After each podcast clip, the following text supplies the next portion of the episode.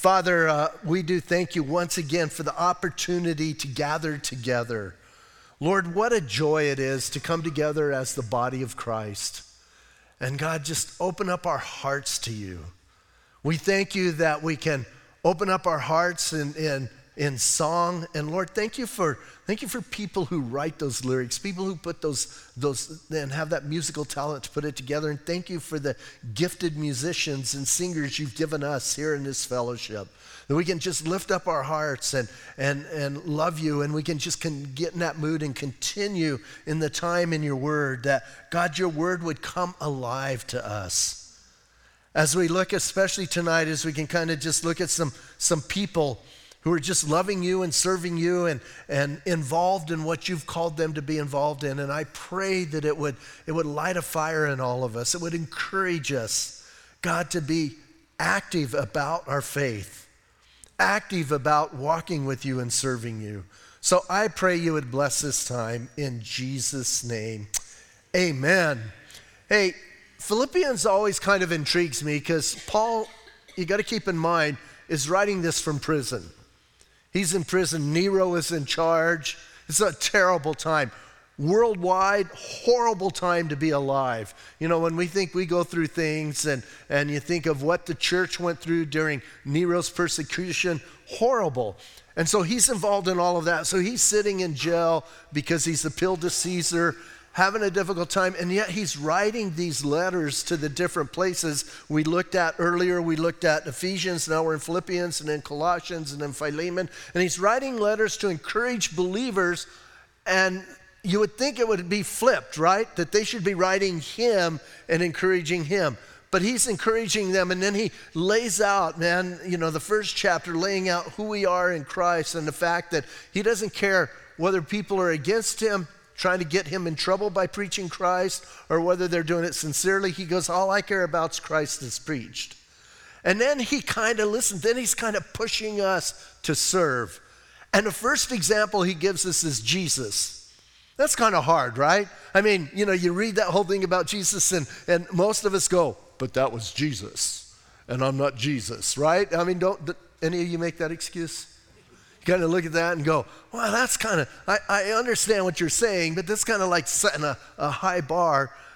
And so tonight he's going to shift a little bit. We're going to talk a little bit about him. We talked, ended last week with looking at him. We'll talk a little bit about Paul, but even Paul's sometimes kind of hard. And then we're going to look at two different guys, two totally different uh, personalities with Timothy and Epaphroditus and, and what they did and how they served. But man, listen, it's encouraging. So, bottom line, we're going to look at Paul and his heart, how he served. We're going to look at Timothy and who he was, totally different, way different from Paul. And we're going to look at Epaphroditus. And here's what I love I'll give you a little bit of a hint of what we're going to do with Epaphroditus. Epaphroditus was behind the scenes servant. Most of us have never heard that term because some of us have never read Philippians. This is the only place where this guy's brought up. And you don't know anything about him other than what little bit Paul gives us here. But here's what I know Paul looks at him, and he's just as important as the Apostle Paul or Timothy in serving the Lord. Although he's not an upfront, you know, guy that everybody knows, and uh, you know, the Philippians knew him. But he's just a servant. He's just a guy. I don't care. I don't care if my name's are in lights. I don't care if I'm I don't care if everybody knows me. Why? Because he wants to serve the Lord. So what one thing did these three guys all have in common? Jesus. They were all sold out to the Lord. They had all, listen, they had all relinquished, relinquished their lives to the Lord and got to the place where they're saying, I don't care anymore. All I care about is for Jesus Christ to be exalted. So I said verse 19, back up a little bit. Let's read 17 and 18. We looked at those last time, but let's kind of go over them again because this is a part about Paul. Paul says, Yes, and if I'm being poured out as a drink offering on the sacrifice and service of your faith, I am glad and rejoice with you all. So here Paul is just talking about sacrificial service. The fact that he doesn't care he doesn't care what's going on in his life. And I believe, listen, I believe as Paul's writing this letter, I believe he thinks Life's done for him, it's over. And now he's talking about being poured out as that drink offering, that final thing that, and, and here's what's interesting, and we talked about it, and I'm not going to go into detail. We talked about last time. The drink offering just ended up being steam. In other words, it just wasn't like everybody knew about the drink offering, it was just, psh, and it's gone. I kind of think Paul's saying that's our life. Our life is, and it's gone. So listen, man, he's willing to do that and he wants to sacrifice himself for them. And then he says, listen, for this for the same reason you also be glad and rejoice with me. So Paul's saying, Paul's kind of that bold guy. Don't you get the idea that he was pretty bold? It's interesting you read different things about him and people try and describe him and here's what cracks me up. People describe him I'm going, "How do you know that?" We don't know what Paul was like. We don't, have, we don't have any photographs of him. We don't have any drawings of him. And people go, well, he was a short, bull legged guy, had a big nose, and, and, da, and I'm thinking, we'll probably get to heaven, he'll be some big monster guy or something. I don't know. But here's what I do know no matter what his stature was, he was a bold guy. Paul was like, man, and listen, man, he was a guy, he walked into any situation and he just took command. That's who he was as a person. That's who he was in the Lord. And he did that. So you've got that personality of the guy that's big, right? No matter what his physical size, he's got that big personality and he's doing those things. So Paul says that, and now he's going to introduce us in to somebody that's like the complete opposite. He says in verse 19, But I trust in the Lord to send Timothy to you shortly so I want to I want to look at a couple things before we really dig in here. First of all, I did a little bit of research and I was going to put up different places where Timothy's mentioned. And you know what I realized? Timothy's mentioned or alluded to in almost every one of Paul's writings, except Titus. Check it out, man. Do your homework and look at that. What does that tell you? Timothy was very involved in Paul's life and Paul's ministry. I was sort of blown away. Now, he starts his journey in Acts chapter 14. Remember when Paul went and and, and went to Macedonia and started that whole thing. And I'm sorry, and uh, he was in Lystra and started that whole ministry. And, it, and when he writes to Timothy, he talks about his mom and his grandma influencing him and etc. So you have that. And then all through Acts, Timothy's kind of in and out. Check it out. Paul sends him places, Paul meets in places, they do different things. So you have this character who's, in my mind, big in ministry, but not so much in personality. What did Paul have to write to him? He says, Timothy, quit being afraid. That's my translation, right? That's the paraphrase. Quit being afraid. Go for it, Timothy. And he tells him, hey, don't let people look down on your youth. Go for it, serve. So, so we kind of have, listen, we kind of have this guy that Paul kind of had to and push along. And then the other thing I noticed, so that's kind of introducing Timothy, but the other thing I notice is Paul says, Listen, I trust in the Lord to send Timothy to you. I find that interesting Paul doesn't worry about what Nero's going to say. He's not so worried about what the government or other people. Here's what he's saying I'm trusting God. Earlier, he wrote that every knee will bow and every tongue confess that Jesus is Lord. Paul's already done that. Are you with me? Paul hasn't just done it verbally, Paul has done it with his heart. And he's only going to do what the Lord wants him to do. And he says, Listen, I'm trusting the Lord to send this guy to you. I want to send him to you, but it's got to be according to the Lord's will. It's got to be what he wants. So I kind of like that whole idea, right? So now let's kind of look at Paul's vision of Timothy. He says, Listen, I want to send Timothy to you shortly that I also may be encouraged when I know your state. Is that kind of weird? Here's what Paul's saying I'm worried about you guys. Really? He's in jail, he's in prison, and he's worried about them. He says, Man, I want to send Timothy to you because I want to I want to make sure you're doing okay. And again, you can read the introduction to the letter. He wants to make sure they're walking with the Lord, they're, they're doing all right. So, who's he sending? His right hand guy.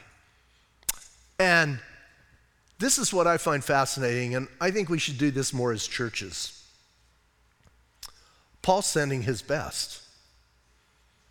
He's sending the guy who's, who's closest to him, we're going to read. He's sending that guy he counts on. He's sending that guy that's always there, always, always on, you know, on, on cue to do whatever Paul needs. Timothy wasn't worried about being under Paul or, or letting Paul get the glory. Timothy didn't care. Timothy just wanted to serve. And Paul says, Man, I'm going to send, well, here, read, read ahead. Look, look, he says, he says, verse 20, for I have no one like minded who will sincerely care for your state. Listen, he says, there's nobody else that has the same heart, the same mind I do for the church in Philippi and for the church at large. That like minded could be like souled. Listen, man, these guys were knit together. They were close. And you know, there's nothing greater than finding somebody that you can be close with to do ministry with. And especially somebody that you can be close with and you can trust. And you can be yourself too. They know you, you know them, and you're walking together. And here's the thing, man you're not competing you're serving, you're locking arms to serve the Lord, to go forward. I love that idea. So here's what he says, man I don't have anybody else like him. Now, if I'm in jail and I'm suffering and life is hard for me, I'm going to send you guys somebody that I don't even care about. I'm going to keep that person who's really close to me close to me because I'm selfish. Paul said, Let this mind be in you right? And then he describes Jesus. That's the mind that Paul had. Listen, it wasn't just words to him. It wasn't just, hey, I'm going to write this great letter and these people are going to be awed. It was like, this is how I live. So he sends, there's nobody, there's nobody like Timothy. Oh, and then check this out he says, he says, For I have no one like minded in verse 20 who will sincerely care for your state, for all seek their own, not the things which are of Christ Jesus. Where's Paul? Rome. Have you ever read the letter to the Romans? You ever read the last of it? The people he lists there? Huh. He's got a pretty big list. I always like that. I, I always look at the end of Romans as like Paul's little, uh, you know, on, on his phone, his, his contacts app kind of fell open, and people saw, hey, these are the people Paul hanging out with. And there's quite a list there. And what did he just say here? Where's he at? He's in Rome. He lists all those people in the book of Romans, and then here he says, hey, there's nobody here. There's nobody else I can send because they're all selfish and self centered. Wow. There had to be a couple hundred believers in Rome. Wouldn't you think? Some of you are looking at me like, I don't think so. I think there were. Come on. And he says, People are selfish. People don't want to go. Hmm. Think about our lives and think about maybe what the Lord is encouraging you in your heart. I don't know everybody's heart in here. I don't know what's going on in your life. But are you resisting? Are you, are you somebody who Paul would put you into that verse? He would put you here into verse 22, I'm sorry, into verse 21, and say, But they all seek their own things, not the things of the Lord. I think we should question ourselves on that. I think that would be a good self examination. Am I more concerned about the things of God than I am the things of myself and the things that are going to better me. I believe, listen, I believe Paul was 100% sold out. And I believe that's where God would want us to be. Not, listen, not just saying things, not just, you know, kind of doing church, kind of singing a couple songs before we listen to a Bible study, and then we go on. I believe He desires for us to find that space, find out who we are, and serve the Lord and not be people who are self centered. That's hard in this culture. You know, when we talk about things and ministering to people in, in different cultures, our culture is pretty self centered.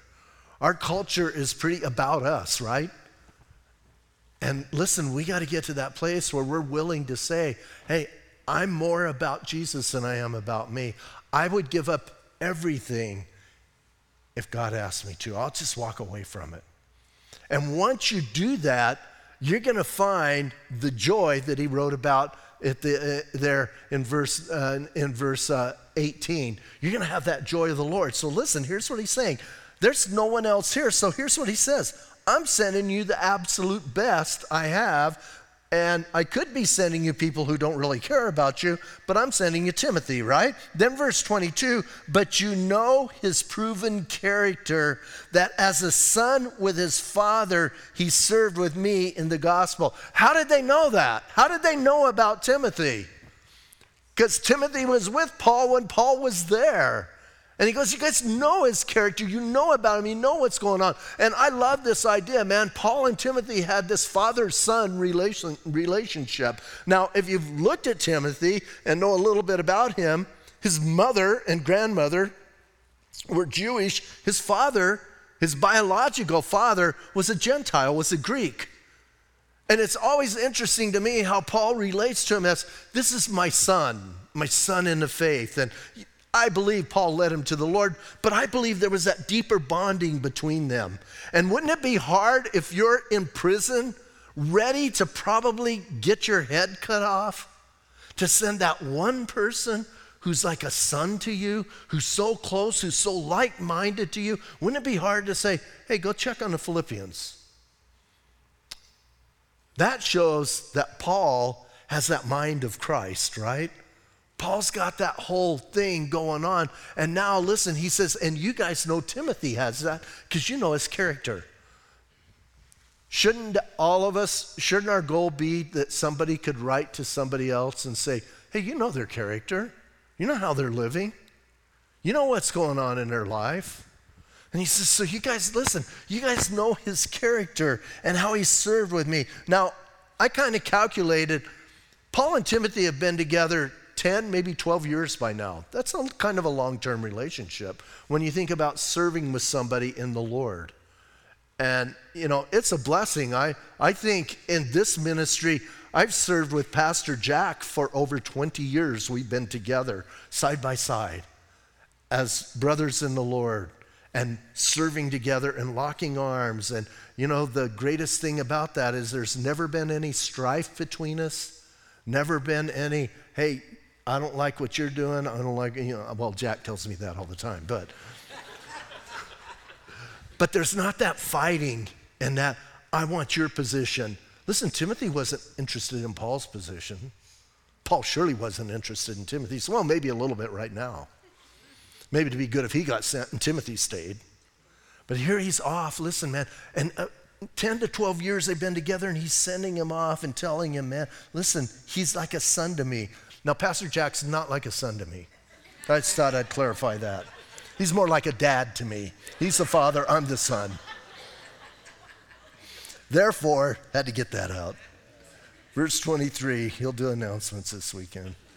Verse 23, therefore, listen, he says, therefore, I hope to send him at once as soon as I see how it goes with me. Here's what Paul's doing I'm waiting to see how it goes with me. If they don't chop my head off, I'll send him right away. If they're going to chop my head off, I may not send him. So I'm waiting to see how it goes with me. But man, I want to send him. I want to get him there. And then I love this part. Listen, here's a little bit of emotion, but I trust in the Lord Here's what he says, right? Because what did he say? I trust in the Lord Jesus to send Timothy to you. Now he's saying, But I trust in the Lord that I myself shall also come shortly.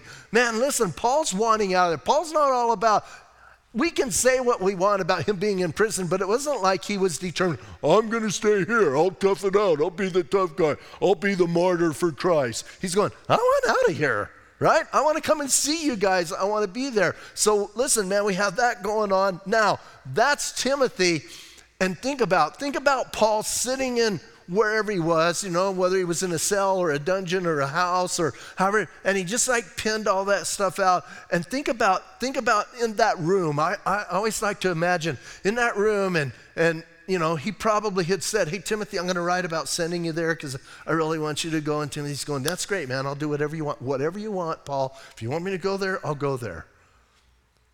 How about tonight, before you leave, how about you tell the Lord, Wherever you want, Lord, wherever you want, I'll go. Some of us are afraid to say that. It always cracks me up because people say, What if he sends me to someplace I hate? And I always tell them, That's the kind of God we serve, right? He's just waiting for us to say something, and then he's going to make you as miserable as possible because that's the God of the Bible. Come on. You open yourself up to God, you'll be amazed at what He gives you and the opportunities He gives you and what He does. And it might even be the place you might least think about, but He'll make you love that place. So Paul's saying, man, you know, I want to go with you. I want to be there. And then he's writing, and Timothy's going, okay, whatever you want, Paul, man, I'll do whatever you want because I'm here to serve you. And then he says this, yet I consider it necessary to send to you Epaphroditus. Oh, hey, if the, if, you know, if the Lord wills, I trust in the Lord that I can send Timothy to you because I don't have anybody else like him. Yet, hey, yet, this guy's over here. I always forget about him because he's behind the scenes. He's not sticking out. He's somebody who's just serving. You know, he's a, he's a guy that's just always busy about doing stuff. And oh, yeah, he goes, listen, yeah, hey, I want to send to you, uh, I, I consider it necessary to send to you Epaphroditus. Do you kind of get what's going on? I want to send Timothy, but it's necessary that I send Epaphroditus. Now, read ahead, not while I'm teaching and check out because you're going to find out both these guys went.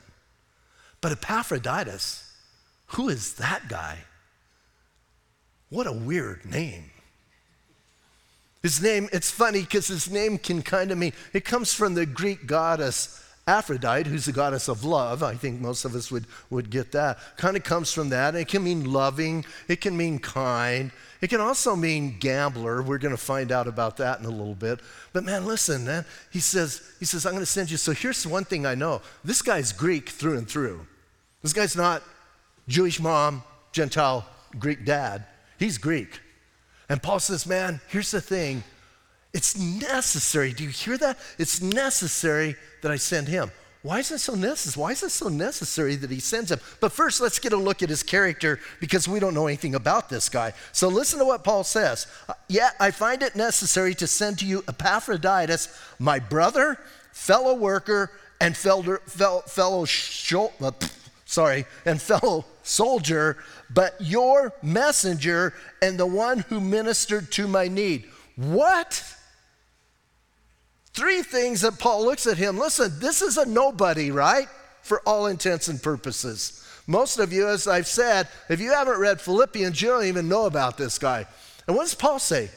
What's the first thing he calls him? My brother. Listen, Paul doesn't say, my servant.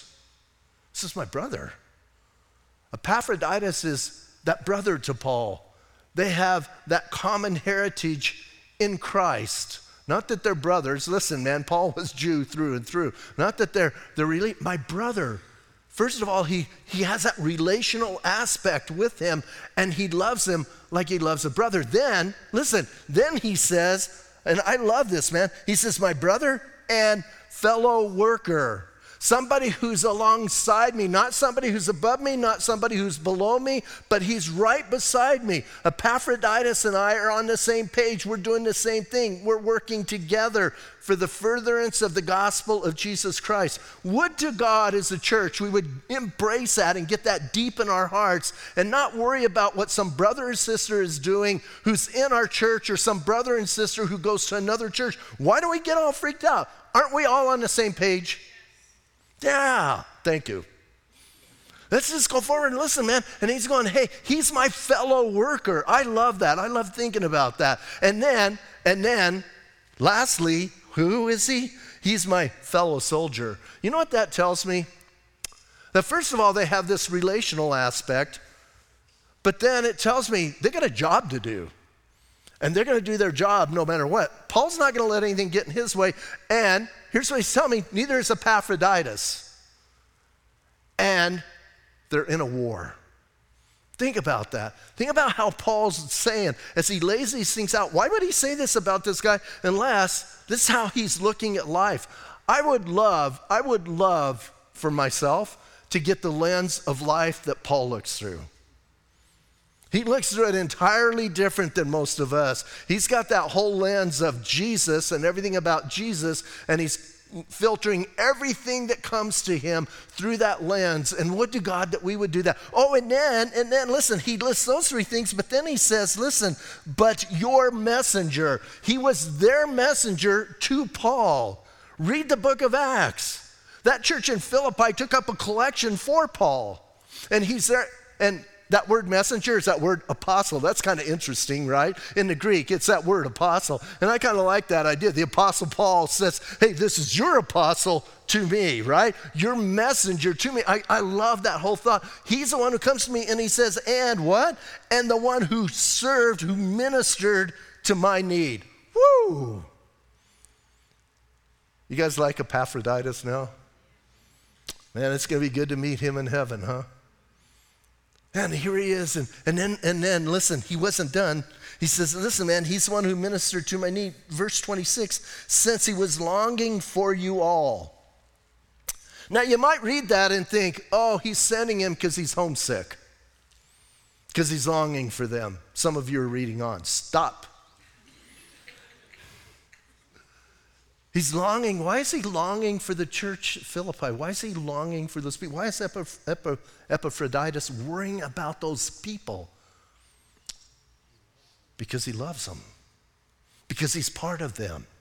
Hey, there's nothing wrong. Listen, there's nothing wrong of missing your home, the people you're close to. I think of, you know, you, you, someone gets sent out from here to go plant a church, go do a missionary thing. It's okay to miss home. It's all right. Can't let that interfere, but it's all right. He's an emotional guy. I kind of like him. He's, he's a little bit like, man, I'm longing for those people. Maybe, maybe him and Paul at breakfast that morning, maybe Epaphroditus said, man, Paul, I'm just like missing, I'm missing the saints at Philippi. It's tough. I don't like being away from them. I don't like not knowing what they're. Remember, they didn't have all the stuff we have today to keep in contact. I'm missing him. I want to know what's happening. So listen, he says, he says, listen, he's the one who ministered to my need since he was longing for you all. Why does he put that? Because I found it necessary to send him to you because he was longing for you all. You know, it's funny. Some people might say, well, he's sending a homesick boy back because he failed. Oh, why was he longing for them? Listen, and was distressed because you heard that he was sick. Epaphroditus is bummed for the church at Philippi because they heard he was sick and they're freaking out because he's sick. Once again, no instant communication, right? So somehow somebody came from Philippi and they let them know that the church is worried about you, Epaphroditus, because you're sick. Now, stop and think, first of all, Epaphroditus was part of that church. He was given a bag full of money. And where was he taking it? To Rome. Philippi's in Greece, taking it to Rome. Is there any problem with going to Rome? Who's in prison in Rome? Paul. He wasn't going to visit somebody staying at the, you know, at the Hyatt. That's kind of taking a, isn't that kind of huge going to Rome? Number one, just going to Rome as a Christian, outing yourself as a Christian, and then going to see somebody in prison, and then have a bag full of money on top of that, right? So, man, you got to think about this guy. And then he left, and he gets there, and now he gets word that they're freaked out because he got sick. Well, it sounds like there was that whole danger of getting sick and it sounds like he got sick, sick. You know, they're sick, I don't feel good. And then they're sick, I'm going to die. Well, look at the sick he had. Look at the next verse. It says, For indeed he was sick almost unto death. Oh, see, he didn't just have a cold, he didn't just have, he was about to die. Now, here's what sort of I find a little bit fascinating. Don't know what he had, don't know how long he had it, don't know whether when he was laid up, what was going on. All I know is Paul says the dude was going to die, right? That's intense. And then listen to what he says. He says, but God had mercy on him. I wish more faith healers would read this verse. Paul didn't say he was sick unto death until I laid hands on him and raised him up from his sick bed. Paul didn't say I spoke to that sickness out of him. What does Paul say? He almost died until God had mercy on him. We need to keep that in mind because I found in my years of pastoral ministry that God doesn't heal every time. And that's painful. It's painful. Whenever people ask us to pray for them, whenever anybody asks me to pray for them, I always pray expecting they're going to get well. I always pray knowing, yeah, they're going to get well. This is going to happen. I, have shared with you guys before being in India with a lady who was had tuberculosis and she was in bad, bad, bad, bad shape. She was just a skeleton on a cot. And I remember I was with Danny Turner. We went to pray for her. And I got to tell you guys, I was positive that woman was going to rise up out of that cot and she was going to be whole and healed. You know, when all the faith people say you don't have enough faith, I was, po- I was so sure. I was like, when I opened my eyes and she didn't, I was shocked. And she didn't. We prayed for her and she didn't. And here's her husband saying, I only have enough money for food for my kids or medicine for my wife. And I'm feeding my kids. Your heart breaks. And two days later, she went to be with the Lord. Well, I'm not sure she was saved, but man, heartbreaking. And here's what Paul's saying God had mercy. We need to understand it's God's mercy that anybody is healed. And I always look at it when I pray for people, and especially people in the church, and they go be with the Lord. I always look at it this way. Some of you will never ask me to pray for you again after this. Because I always look at it this way they got the ultimate healing, they went to be with Jesus. But here's what he's saying, man. God had mercy. God healed him. Listen, God had mercy on him. And I love this. And Paul says, and not only on him, but me also, lest I should have sorrow upon sorrow. Hey, Paul's got a little bit of emotion, right? Paul's like freaking out a little bit. He goes, hey, I am so, man, God had mercy on him and he had mercy on me because I didn't have to, you know, maybe he's thinking I didn't have to bury, uh, I was going to say Theophilus, but Epaphroditus, uh, Epi, we'll call him Epi for short or EP. Let's just call him EP. And, and so listen, I didn't have to bury him. And he says, listen, God healed him, and then God saved me from having that sorrow upon sorrow. Now, listen, it gets better and better. Verse 28 Therefore, I sent him more eagerly that when you see him again, you may rejoice, and I may be less sorrowful. That's a guy who's not thinking about himself, right? Hey, I'm going to send him to you. Why? So you guys can rejoice, so you guys can understand and know here he is, he's okay, and I don't have to be as sorrowful. That's kind of weird, right? I'm thinking, dude, you're in prison. You can be sorry in prison, you can feel bad in prison. And he's going, I don't want to do that. So you're going to send him, and then Listen to what he says. Verse 29 Receive him, therefore, in the Lord with all gladness. He says, I'm going to send him back to you, and I want you to be glad when he comes. I don't want you to be judging him. Don't be getting on Epaphroditus and say, Oh, you little baby, you had to come home and you couldn't stay there. No, I'm sending him to you. He didn't ask to come to you, I'm sending him to you. And so you receive him with gladness. You embrace him. Yes, he's back. You know, something that bothers me is uh, uh, we've had some people who go out on, on, on a mission and expecting to stay out, and they just don't make it. I've had phone calls where I talk to people and they go, I just can't do this. And I go, okay, fine. And they go, You're not mad? I go, Why would I be mad at you? You gave it a shot. How many of us don't even give it a shot? I said, hey, you gave it a shot. It's okay. It's okay. That's not what you were cut out for. I've shared with you guys a couple times during through these series. Hey, I did a lot of things before I started pastoring. I was trying to find out where I fit, and I failed at a lot of things. I, I started failing in sixth grade. And it just gets easier as you go. So once you get, you know, once you get, I remember, I remember, this has nothing to do with the study. I remember one time in school, I was, I was kind of had a crush on this girl, and she was devastated because she got an F. I said, oh, It gets easier. Don't worry, you'll be fine.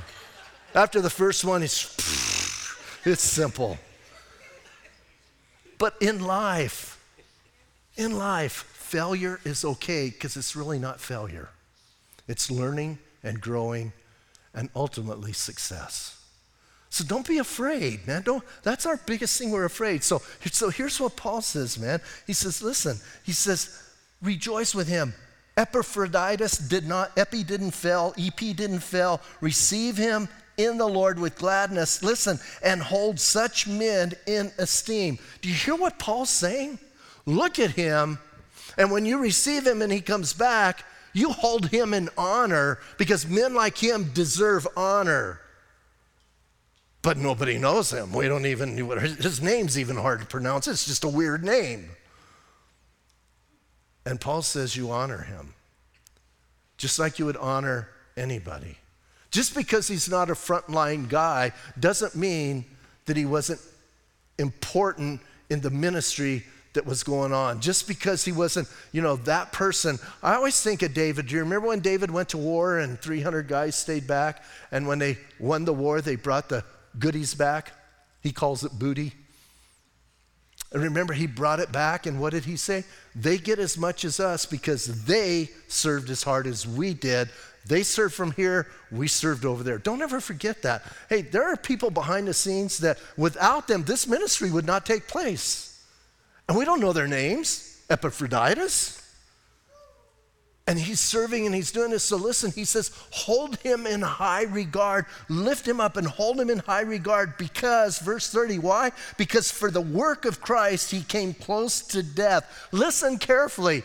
Because of Jesus, Epaphroditus went all the way and he was serving the Lord and he went there with Paul. He almost died because he wanted to serve the Lord. Are you kind of getting the point? And Paul says, people like that, it doesn't matter if their name are in lights or if their name's up front or if the, it doesn't matter. You hold them in high regard. And then here's what I love. Listen, and here's what I, the New King James kind of kind of uh, kind of messes it up some. I think he says he came close to death, not regarding his life. Some of your translations say he was a risk taker. He was a huge risk taker. Shouldn't we be? It's interesting the word there from the Greek can be he was a gambler. Now, we always think of gambling or gambler in a wrong way, right? But how about in a positive way? He was a gambler. Epaphroditus, this guy who nobody heard about, he didn't care about his own life. He wasn't concerned about what's convenient for him. He was concerned about the ministry that the church in Philippi gave him to do. And that ministry was to take a bag of money to Rome, no matter what it cost. And it almost cost him his life, and he knew that. And he was a gambler. He didn't look at the he didn't look at it and say, you know, like some of us, Lord, I'll serve you, just give me the video first because I want to make sure I approve. He says, Lord, I'll go. I'll go. And here's, here's kind of a fascinating thing. After, after I, I, I got into that, I read some studies, and just the, the second and third century church had ministries and men and women that served in a certain way. They named them after this Greek name. We're just going to use the English name. They named them gamblers. And the gamblers were the people who they held somebody's hand when they were dying. The gamblers were the people who went into tough places where nobody else would go. The gamblers were the people who, hey, if there was a plague going on, they're going to go in that city and they're going to bury the people who nobody else will touch because they're the gamblers. You kind of getting what I'm saying? Woo! All of that, Epaphroditus, came from this guy, this guy. And we go, I don't even know him. Yeah, well, I want to be like him when I grow up. I want to be like this guy. And hey, he, Listen, man, he was not regarding his life, he was a risk taker. And then, listen, he wasn't regarding his life, he was willing to take a risk to supply what was lacking in your service toward me. Oh. What was lacking in their service toward Paul? I think there was a financial thing going on. I don't know if he wrote him and said, Send me some bucks. But you know what the big lack was? Somebody to love on him. They couldn't be there to love on him, could they? But Epaphroditus could. Well, Epaphroditus said, I'll go. I'll go. I'll take the money. I'll give that guy a big old hug, man. He might be ugly, as people say. He might have that crooked nose, bull legged, scrawny guy, ugly guy. I'll hug him. I'm not afraid to hug him. Can you get three more different characters? Think about it. Paul, the bold, the out front, the guy, you know, the big personality, Timothy, the timid, the behind, you know, not so much behind the scenes, but the timid guy needs some pushing, needs some going. And then you got Epaphroditus who just doesn't even care if people know his name. He doesn't even care if people ever heard about him. All he wants to do is serve Jesus. All three of them gave their lives to Christ, not just in words, not just saying, Jesus, I give you my life. They gave their lives to Christ and they were sold out. That's what the church is supposed to be. That's what the church is supposed to look like. So, Paul, listen, in this, you could look at this and you could read it real fast and go, oh, Paul's going to send Timothy and, and Epaphroditus to, you know, to Philippi, and I hope it goes well. Or you can say, wow, look at those three different men and how God uses us no matter what our personality is, no matter what's going on, He's going to use us in that way. We don't have to try and be somebody else. The problem with a lot of us is when we decide to serve the Lord, we try to mimic somebody else, and, and you know what? You can't be them. You got to be you. And you got to come to the place where you understand I'm me, I'm going to be the best me I can. And the only way I can be the best me I can is to give myself completely and fully unto Jesus Christ and let Him have my life, direct me, and guide me. I have never regretted. Listen, I gave my heart to Jesus when I got saved. I gave my life to Jesus when I started serving and gave up everything. And I've never regretted. I've never looked back and go, that was like the worst decision I ever made. I look back and go, man, it just gets better and better and better. And you know what? As I get older, it gets gooder. It just is like, I can't believe what God allows us to do. We should all experience that same thing. So, my prayer tonight is as we leave, as we go home, as we're maybe even like jumping into bed, that you would think about where you are at in this place that we're talking about, serving Him and walking with Him. That's between you and the Lord. And you guys have a conversation. And don't talk to me, because here's what I'll tell you. Number one, first and foremost, empty your checkbook into our account. Number two, just go wherever he tells you to go. So you might want to ask somebody else. Let's stand up and pray. Father, we thank you, Lord. We thank you for your grace. We thank you that we have examples here, Lord. I, I just, I'm still excited about looking at different people, different personalities, different character. And yet, God, when we boil it all down to, they're identical. They're three men who are completely committed to serving you.